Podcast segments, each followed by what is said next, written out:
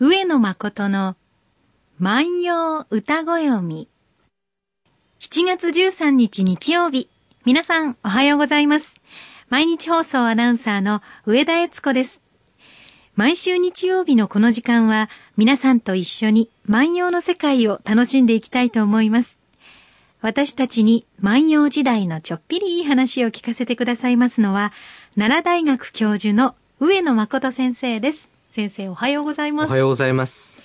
先生の今日のお召し物は、はい。エンジ色のポロシャツに、そう。袖のところにうん青によしと刺繍が入って、そうですさすが万葉ね。学者ですねね。あの、まあ、私、まあ、クールビズと言ってもね、ええ私ぐらいの年になると、その、やりようがないのでね、こんなものになっちゃうんですが、はいあの、やっぱり、なるべく、こう、快適に過ごしたいっていうのはあるんですよね。うんうんうんえーで、しかも、この時期結構ですね、はい今日も、あの、午後から、えーあるところの講演会入ってるんですけれども、ええその、やっぱり講演っていうのは結構汗かくんですね。それだけエネルギーがいるってことですね。しかもね、うん背中に汗をかくんですよ。ああ、はい。で、しかもその背中の汗が講演をしている途中にお尻に伝わってくるのはわかるんですよ。そんなにですか？ある、かきます、かきますだ。ってクーラーもかかってるようなお部屋でしょうにね。うん、でもね、なんかね、私やっぱり身振り手振りで話してるせいか、これがですね、俺がですね、なんて、こういうふうにこう 言ってるとね、はい。やっぱり汗かくので、えー汗をかかないようにということと、まあ、はいうんえーあんまり言いたくはないんですけど、まあ私は、まあ、他の方よりは、ええ。やや体重が重いやや方に、ですよねまあ、ややというか、かなりというか、あの、まあ、太っておりますのでね、あの、肩こりのために、あの、既製品よりもはい。作ったものの方が楽ちんなんですね。あの、えっと、肩こりですから、自分の体の体型に合わせて既製品ではなくて、ええ。作って、その分、こう、体を楽にしようという、そういいうことがありますうんね。今もちょっとあのうん。腕を回して話しくださってます。肩こり大変ね。うんそうですね。でもね、うん。やっぱりこう、例えば夏を着るもの一つ、食べるもの一つね。ええ。その夏はやっぱりどういうふうにす過ごしていくか、はい。例えばくず餅を食べようとかね、この時期になるとね、うんこう、スイカを食べようとかね、こう思うわけですが、は一つまあこの時期の味覚として、えー美味しいのは何かっていうと、鮎ですよね、初鮎。うん。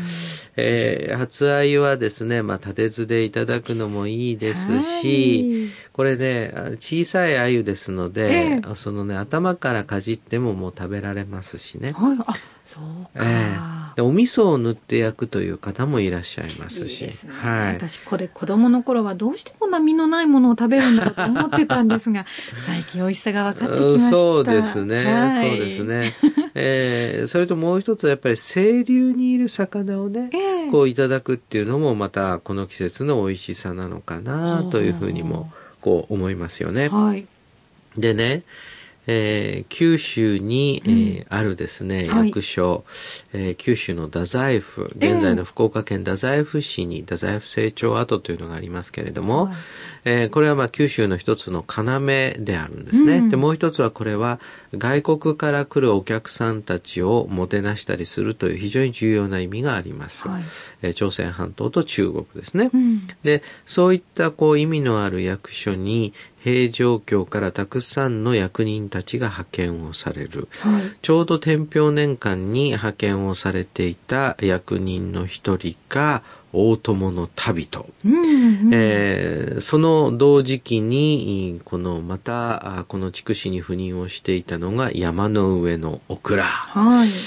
で、こういう人たちを中心にですね、うん。その筑紫でえー漢詩を作ったり和歌を作っていたりするような文芸サロンがあって、えーかつてはですね、まあ、例えば筑紫歌壇などというふうに言われたり、はいえー最近では太宰府文学研というふうに言われたりする、そういったこうグループがあるわけですね。えー高尚な。高尚な人たちがグループですねまあ、高尚と言いながら、半分はまあお酒飲んで楽しむってこともあるんですけどね。まあセットですよねまあセットですね。で、その人たちが、うんあその、当然地方視察っていうのがあるわけですね。はいはい。つまり、福岡県にいたとしても、まあ、現在の佐賀県の方はどうだろうか、うんなんていうふうにこう行かなければいけない。ええで、えー現在佐賀県に松浦川という川がありますが、はい。そのあたりにですね、まあおそらく視察に行ったんでしょう。うん視察に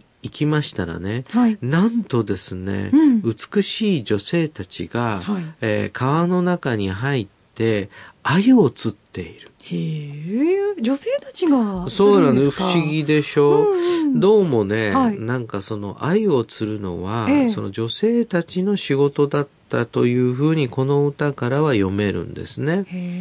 で、この、これについてはなかなかですね、はいあの、いろんな説があって解説しにくいところではありますが、ええ。まあ、ま、丸々作ったというわけではないでしょう。やはり、あの、女の人たちが鮎を取るということがあったのではないでしょうか、奈良時代においては。で、そんな歌がですねそこからまず考えるんですね。そこから作ったっていう可能性もあります。あるんですね。あります、あります。その、その場合はね、はいまあ、鮎を釣るというのは何かの例えだろうかなと考えていきますけどね。あの、これはなかなか難しいところであります。はい。でもね、うんこの歌の景色っていうのはなかなかいいんです。ちょっとね、えー聞いてみてください。はい。松浦川川の瀬光鮎釣ると立たせる芋が物裾濡れる松浦川川の瀬光鮎釣ると立たせる芋が物裾濡れぬえーこのとこを見ていきましょうね。はいえー松浦川。これ、えー松浦川、松浦川ですね。えー松に裏の松浦川。はい松浦川の川の瀬が光ると書いてあるわけですね。えええーっと、瀬の反対語は淵です。で、淵というのは川の深いところですね。瀬というのは浅いところです。はい。したがって川の瀬光ですから、川の瀬が光っているわけですう。んうんうんで、鮎釣ると、女の人がですね、ええ鮎を釣るんですよ。うんなんか重労働なのかなと思うんですが。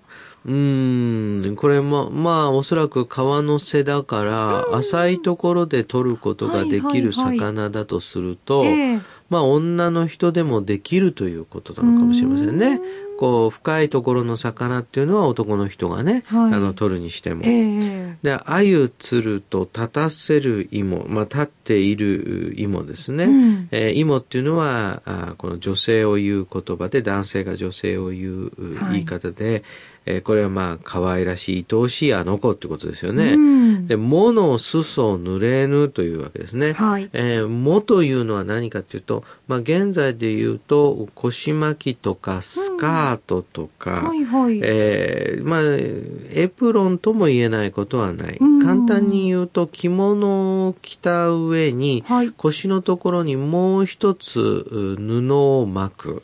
まあ、うん袴だってもと言えなくもないですよね。はいはいはいえーもう一つこう巻くものなんですね。はい。で、これがどうも、えー当時の、まあ、流行りというのはですね、うんえー紅の赤も裾引きという表現があーよく出てきますので、はい。えー非常に赤色系統のですね、赤い色をですねまあ、あの、つけると。色っぽいですね。色っぽいですね。えっとね、今でも例えば、女の人が、はい。あの、ジーンズの上から、ええあの、そのスカートを履くようなのっていうのはちょっと流行りましたかね。そうですね。短い。えわざと短いもの。わざと短いものをね。えああいう感覚で考えてもいいと思いますね。あの、もう一枚重ね着をしてみせるということですよね。はいはい。で、それがこう濡れるというのは、うん。あの、ますますこう色が鮮やかになるということでしょうから、ええ。物を裾濡れぬと言ってるわけですから、うん。えー濡れていることだ、ああ、綺麗だな、というわけですね。そうすると、えー松浦川の川の瀬が光って、えー鮎を釣ると、はい。お立っている芋のお物を裾が濡れぬと、濡れている。で、これね、うんこの後一体どうなるのってこういうふうにこう聞きますとね。出会っちゃったわけですね。出会ったわけですね。当然ですね、ええー出会ったらですね、えーそのもう声をかけるのが礼儀です。男の人は、あの、君とお話がしたい、えー君と仲良くなりたいというのを声に出すのが礼儀ですから、いざいざですねいざいざということで、はいえーその、お当然ね、その、つまどいをする歌があるといういうことになるわけです。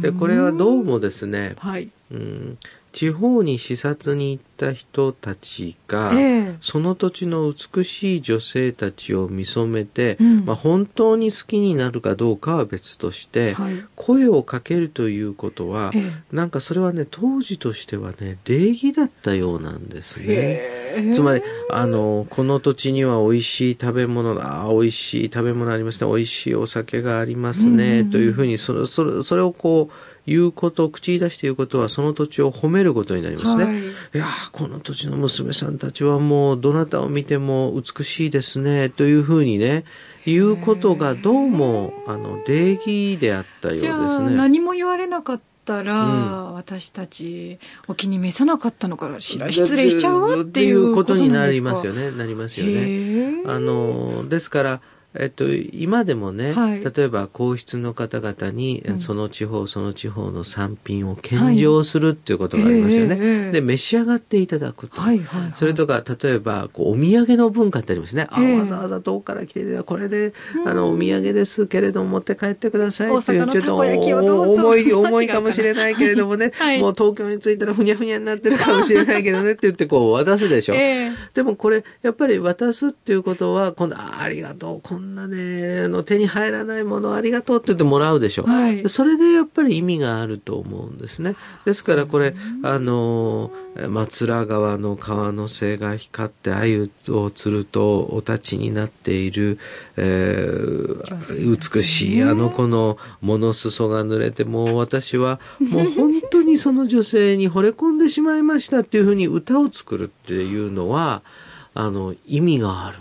それだけでもその土地によって女性の表情とか美しさが当時は違ったってことなんでしょうね。でしょうね。ですし、うんそういったものをやっぱり引き出した、ええこう、引き出していく歌で。はいええそれも重要なことなんでしょうね。ここはこういう美人だよっていうふうに言わなきゃいけないわけですね。はい。そんなことを思いながら、あー愛を釣る乙女たちのことを思いながらね、はいちょっと聞いてください。はい。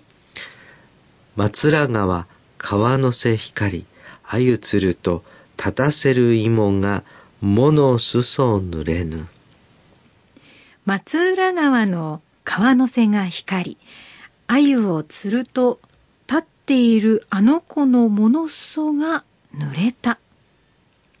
今日は牧野語855番の歌をご紹介いたしました。